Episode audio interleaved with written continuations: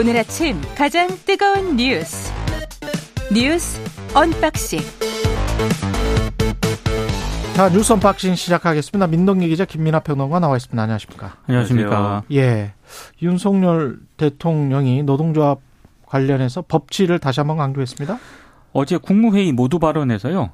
지난주 1박 2일에 걸친 민주노총의 대규모 집회를 언급을 하면서 음. 어, 도, 서울 도심 교통이 마비가 됐다 이렇게 지적을 했습니다. 예. 어, 일단 과거 정부가 불법 집회 시위에 경찰권 발동을 사실상 포기한 결과 확성기 소음, 뭐 도로 점거와 같은 국민들께서 불편을 감내하기 어려운 수준에 이르고 있다 이렇게 지적을 했고요. 민주노총의 집회 행태는 국민들께서 용납하기 어려울 것이다 이런 점을 또 강조를 했습니다. 그러면서 이제 뒤에 한 얘기가 있는데요.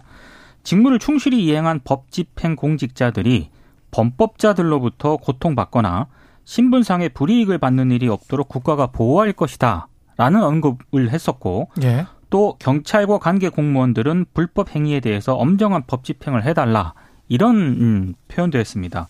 그러니까 이거는 좀 맥락상 최근 국민의힘이 야간 집회 금지하고 경찰의 집회 시위 진압 과정에서 발생한 문제에 대해서 면책하는 내용의 법 개정을 추진 중이지 않습니까? 예. 그러니까 대통령의 이 발언은 이런 움직임에 힘을 싣는 발언으로 일단 해석이 되고 있는데요. 그 연장선상에서 나왔다. 그렇습니다. 예. 아, 그리고 이제 뭐 인권 단체라든가 시민 단체들은 집회 시위의 자유가 위축이 될 것이다라고 비판을 하고 있는 상황입니다. 대통령실 고위 관계자는 그냥 원론적인 이야기다 이렇게 이야기했죠. 그러니까 요거는 이제 비판이 제기가 됐고 예. 그러니까 논란이 좀 제기가 되니까 음. 대통령실 고위 관계자가 일부 언론과 인터뷰에서 한 통수권자로서 국민의 권리를 되찾아주기 위한 당연한 지시다. 그러니까 음. 원론적인 언급이다. 이런 점을 강조를 하는 모습입니다. 예. 그 대통령이 예. 그러니까 예를 들면은 불법 집회에 대해서 엄정하게 법 집행을 해라 이런 얘기를 할 수 있습니다. 역대 모든 대통령들이 했습니다.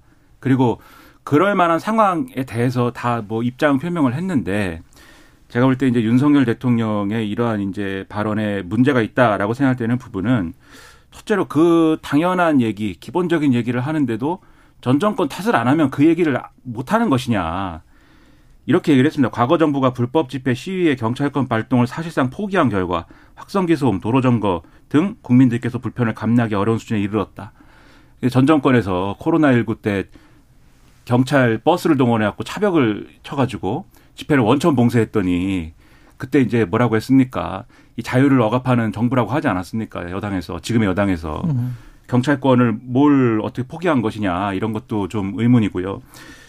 그런 점에서 또 이 엄정한 법 집행을 대통령 국가 지도자가 당부할 때 또 전제가 뭐냐면 불법 집회라고만 하지 어떤 세력의 어떤 불법 집회를 함부로 규정할 수는 없는 거예요. 또 왜냐하면은 이, 이 불법 집회라고 할 때는 일반적으로 그 집회 양상이 일반적으로 막 폭력행위가 동반되거나 그래서 막 쇠파이프가 나오고 뭐 화염병이 나오고 뭐 이래가지고 폭력적인 어떤 행위가 동반되거나 또는 지시법상에 신고를 안 했는데 집회를 하고 있는 그런 경우이거나 또는 뭐 어쨌든 또 이- 이전에 이제 예를 들면 야간 집회 금지가 있을 때는 집회 신고 시간을 넘어서 가지고 계속해서 이제 집회를 하고 있거나 이런 경우가 이제 불법 집회인 것이고 그 집회 과정에 예를 들면 어떠한 불법 행위가 있었다라는 점만 가지고 그거 이 집회 전체가 불법이다라고 규정하는 거는 사실 여러모로 논란이 있는 거거든요. 그런데 지금 문제를 삼고 있는 민주노총의 대규모 집회, 구체적으로 이제 건설노조의 대규모 집회였는데 이 1박 2일 집회를 한 거잖아요. 그러니까 노숙을 한 거지 않습니까? 그런데 그 노숙을 하는 것 자체에 대해서 야간 집회를 한 거에 대해서 이제이 어떤 뭐 금지할 수 있는 조항은 지금 이제 헌법재판소에 의해서 효력을 잃은 것이고 그리고 이 집회가 예를 들면 어디를 뭐 부셨다든지 뭐 용산 대통령실에 뭐 진입을 하려고 했다든지 그런 것도 아니었지 않습니까? 그러니까 어떤 것을 불법 집회라고 규정하는지에 대한 어떤 의문 그리고 지금도 경찰은 어쨌든 정당한 법 집행을 했을 경우에는 그것에 그 법 집행에 대해서 무슨 법적인 처벌을 받지 않거든요. 불법적인 법 집행을 했다거나 이럴 때 이제 처벌을 받는 것이지. 그런데 새삼스럽게 또 어떠한 이제 어이 엄정한 법 집행에 대해서 면책을 하겠다라는 메시지는 어떤 의미인 것이냐 여러모로 의문이 남는 그런 발언이라고 저는 생각합니다. 전체적으로 큰 맥락을 좀 봤으면 좋겠어요. 그러니까 양해동 씨의 분신이 있었고 그 분신이 마치 조작된 것처럼 과거에 강기훈 뭐 유서 대필 사건처럼 몰아가려고 했던 조선일보의 보도가 있었고 그리고 그 보도가 거의 허위가 아니냐라는 지금 반론들이 제기되고 지금 소송까지 가고 있는 거 아닙니까? 네. 예, 고발을 했었던 상황이고 그런데 이제 대통령이 이쪽에서는 이제 강, 강경하게 노조에 대해서 대응하겠다는 원칙을 다시 한번 이야기하고 그 그게 그 법치를 이야기하면서 또 같은 날 대기업과 중소기업 들 자리를 만나서는 5대 총수 다 있었는데 거기서는 또 상생을 강조를 했단 말이죠. 네. 그러면 법치와 상생은 사실은 대기업, 중소기업 그리고 노동자, 직장인 모두에게 적용이 돼야 되잖아요. 다 살아야 되잖아요. 그리고 다 법치가 적용이 돼야 되는데 대통령이 지금 계속 주장하고 강조하는 분야가 딱 법치는 한정돼 있는 것 같다는 거죠. 마약 또는 뭐 건설 노조, 노동조합, 민주노총 여기는 법치고 공정거래랄지 재벌들의 어떤 사익 편취랄지 그다음에 하도급 관련된 문제랄지 우리 사회의 산업적인 구조적인 문제가 들어가 있는 것에 관해서는 법치를 강조했던 기억이 저는 별로 없어요. 그러면서 이제 상생을 이야기를 하죠. 그리고 이제 기본 건축비나 이런 것들은 건설사들이 아유 너무 힘들어요 하니까 바로 올려줬죠. 국토교통부에서는. 그러니까 이런 것들이 어, 어디는 상생이고 어디는 법치냐. 그러면 이 법치는 보편적이고 일반적이고 공정한 것인가? 이 상생은 사람들을 포용하는 상생인가 아니면 사람들을 배제하는 상생인가? 이런 맥락적인 사회 맥락적인 관점에서 본다면 좀 이상해요. 근데 네. 그렇게 보는 측면도 있는 것 같아요. 어찌됐든 모두 발언이 생중계되지 않았습니까? 네. 어제 윤 대통령의 발언을 보면은 G7 정상회의에 대한 어떤 성과라든가 예. 어, 외교적인 성과를 굉장히 강조를 했고, 요 예. 그러면서 이제 노조에 대해서는 굉장히 강경하게 발언을 음. 했거든요. 근데 지금 집권 2년 차에 이 윤석열 정부의 기조가 어떻게 갈 것인가 이게 언론들의 관심이기도 한데 거기다 정치적 맥락 혹시 노조를 때리면 뭐 지지층이 결집하고 그러면서 뭐 지지율이 올라 올랐다라는 어떤 경험 뭐 그, 이런 것들 때문에 더 그러는 거 아닌가 그렇게 생각할 수도 있고요. 그러니까 노조에 대한 어떤 강경한 어떤 입장이 예. 그동안 뭐 지지율이라든가 이런 부분에 있어서 어느 정도 플러스 요인이 됐다라고 판단을 한 측면이 좀 있는 것 같습니다. 그래서 음. 아무래도 이제 내년에는 총선도 좀 있다 보니까 예. 아, 당분간의 어떤 기조가 상당히 노조 때리기라든가 이렇게 강경한 지으로 가지 않을까라는 그런 네. 전망도 나오고 있습니다. 왜냐하면 유소 감정 관련해서 지금 좀 시, 길어져 가지고 유서 감정 이걸로 바로 넘어가야 될 것 같아요. 왜냐하면 동일 필적이 지금 어 거의 확인됐다. 지금 몇, 몇 명의 전문가들이 그런 이야기를 하고 있는 거 아니에요? 그러니까 이게 월간 조선이 네. 그 양효동 지대장이 분신 전에 노조 간부들의 단체 대화방에 남긴 유서하고 노조에 남긴 유서 필적이 다르다 이런 보도를 했고요. 그래서 유서 대필 의혹을 제기를 했거든요. 음. 그런데 필적 감정 업체인 한국법과학연구원이라는 곳이 있습니다. 이곳에서 월간 조선의 대필 의혹을 제기한 그 유서하고요. 어, 양지대장이 남긴 다른 유서 두 통, 그리고 노조 가입 원서, 수첩 사본 이걸 다 비교를 했거든요. 예. 비교를 해본 결과 같다는 그런 감정 결과를 어제 이제 발표를 했습니다. 이 감정 보고서를 보니까 28종의 글자와 단어의 전체적인 운필 방법이 같았다라고 하는 게 한국 법과연구원의 결론이고요. 아, 그러면서 이런 얘기를 합니다. 필적이라고 하는 거는 필기자의 손목과 팔, 어깨의 동작으로 써지기 때문에 동일한 사람의 필적이라도 인쇄 문자와 같이 똑같을 수는 없다. 그래서 기재 시 여러 조건에 따른 필적의 변화 가능성을 내포하고 있는 점 등을 고려해서 이런 결론을 내렸다. 이렇게 결과가 나온 건데요. 월간 조선이 이 부분에 대해서는 정확하게 추후에 뭐 어떤 식의 조처가 좀 필요한 것 같습니다. 해명이든 사과든 네. 뭐 정정 보도든 해야 됩니다. 네. 오늘 뉴스를 보는데 AI가 생성한 펜타곤의 분란 사진 때문에 미국 증시가 뭐 폭락을 휘청했죠. 하고 뭐 그런 얘기를 하고 있습니다. 근데 그거는 규명이 됩니다. 그 펜타곤에 연기가 안 났으니까 펜타곤에 연기가 난 게 사실이 아니니까. 네. 근데 이거를 막, 어, AI 뉴스 때문에 우리 정치가 역되고 큰일이다. 막 언론이 막 그 조선일보 이런 데서 일면에 막 써요. 일면은 아닌데 아무튼 주요 면에 씁니다. 근데 자기들이 생산하는 가짜뉴스 정치적 이유와 정치적 목적 때문에 생산하는 가짜뉴스가 더 해악 아닌가요? AI가 생성하는 가짜뉴스는 어쨌든 다음 날 바로 잡을 수가 있습니다. 또는 지금, 의도가 없어요. 그렇죠. 네. 지금 이걸 뭐 어떤 돈 벌겠다든지 아니면 뭐 그런 의도는 또 있을 수도 있습니다. 어떤 공매도 아, 세력이 했다든지. 아, 그렇죠. 그렇죠. 네, 그거 모르는데. 네. 근데 이거 바로 잡습니까? 이런 사실이 밝혀지면 이 허위 보도한 거에 대해서 바로 잡더라도 모든 법적 절차나 이런 것들이 진행되고 나서 1년, 2년 지나서 바로 잡는 거 그 신문 한 켠에 정정 보도라고 내고 그렇게 바로 잡는 게 전부잖아요. 지금 여러 제대로 확인도 안 한 취재를 가지고 지면에 배치하는 기사까지 간 이 분신 방조 보도에 대해서도 한마디 말도 없지 않습니까? 이게 더 심각한 가짜뉴스 아닐까. 네, 그래서 남의 가짜뉴스만 얘기하지 말고 자신들의 가짜뉴스도 언론은 얘기해야 된다고 생각합니다. 예, 자유민주주의의 기초는 인본주의입니다. 인본주의. 사람이 중요하고요. 사람 생명이 지금 한 사람이 본인의 본인이 생각하는 진실을 밝히고자 본인 스스로 목숨을 끊었는데 아, 더 이상 이야기하지 않겠습니다. 예. 언론이 이렇게 가면 안 됩니다. 후쿠시마 시찰 이틀째인데 일본은 후쿠시마 수산물 수입을 요청을 지금 하고 있습니다. 아주 노골적으로 지금 나오네요. 그러니까 우리의 기대와 예. 일본의 바람이 좀 다른 것 같은데요. 어찌됐든 우리 시찰단이 어제부터 1박 2일 일정으로 이 오염수 해양 방류 현장 점검을 시작을 했거든요.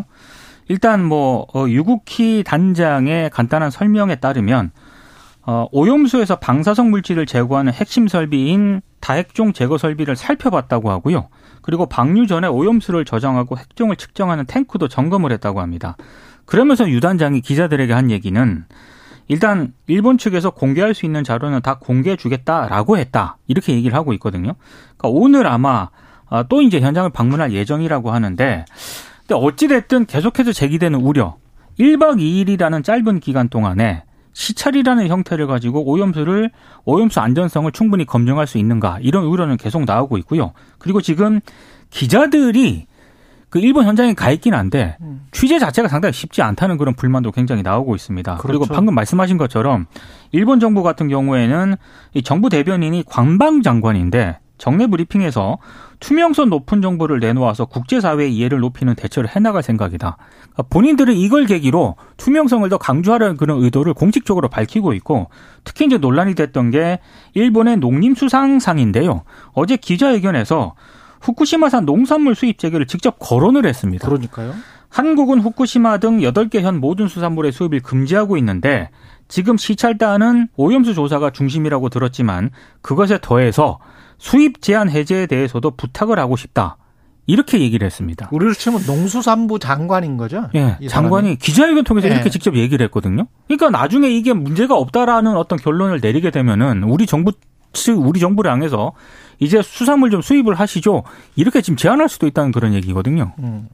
그 이제 어떤 뭐랄까요, 뭐 논리적으로 당연한 기결이 아닐까 이런 생각도 드는데 어, 지금 이제 일본에 기대하는 분위기하고 우리가 생각하는 바가 그러니까 말씀하신 대로 다른 것 같죠. 언론 그렇죠. 보도나 이런 거, 일본 언론 보도나 이런 것들을 쭉 보면은 상당한 기대감이 읽힙니다. 한국에 이렇게 최선을 다해서 우리가 음. 설명을 했기 때문에 어, 이 후쿠시마 오염수 방류가 문제가 없다는 것을 알아줄 것이다. 그리고 그걸 알아주게 되면은 지금 말씀하신 대로 농수산물 수입 재개도 이루어질 것이다. 이 기대를 하는 건데 왜냐하면 우리가 이 농수산물 수입을 안 하거나 제한하는 그 이유가 지금 이 핵심 이유가 어, 후쿠시마 이 핵 발전소의 문제에 더불어서 오염수 방류나 이런 것들이 예정돼 있기 때문에 그 지역이 오염돼 있는 상황에서 이 오염수의 안전을 담보할 수 없기 때문에 이 오염수의 영향을 받는 농수산물을 우리가 수입하는 것이 어렵다 이 논리잖아요. 그러니까 WTO 체제에서 이 수입 제한하는 거는 그러한 논리가 있어야 되는 건데 그 논리를 들이댄 거 아닙니까? 그렇죠. 근데 이번에 오염수 방출을 한국에 와가지고 직접 실사를 해봤더니 어, 괜찮다라고 네, 해버리면 그렇죠. 괜찮다. 그럼 당연히 농수산물 수입도 재개해야 되는 거 아니냐? 일본은 이제 유정할 수 있게 되는 거거든요. 논리적으로 돼버려요. 그게. 그렇죠. 네. 그래서 이제 검증을 제대로 확실히 해야 된다라고 늘 말씀드리는데 어쨌든 현장에 있는 분들은 지금 뭐 최선을 다하겠다고 얘기를 하니까 이 결과를 뭐 기대하면서 지켜보겠는데 우려는 상당히 크다라고 계속 말씀드립니다. 그럼 민주당이 악성 문자 폭탄을 보낸 그 당원을 제명을 시켰습니다. 최고수위 제명인데요. 예. 민주당 경북도당 윤리심판원이 지난 18일 이 당원 A 씨의 당적을 박탈하고 강제 출당하는 제명 처분을 내렸습니다. 예. 이 A 씨 같은 경우에는요.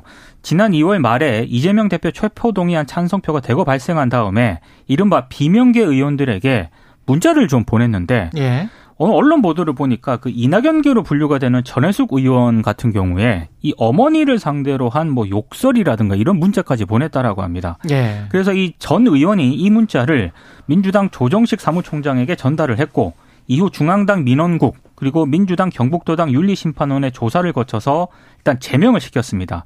이재명 대표가 제명 결정이 난 다음에 앞으로 뭐 단호히 대처하겠다 이런 취지의 메시지를 전달을 했다라고 하는데요.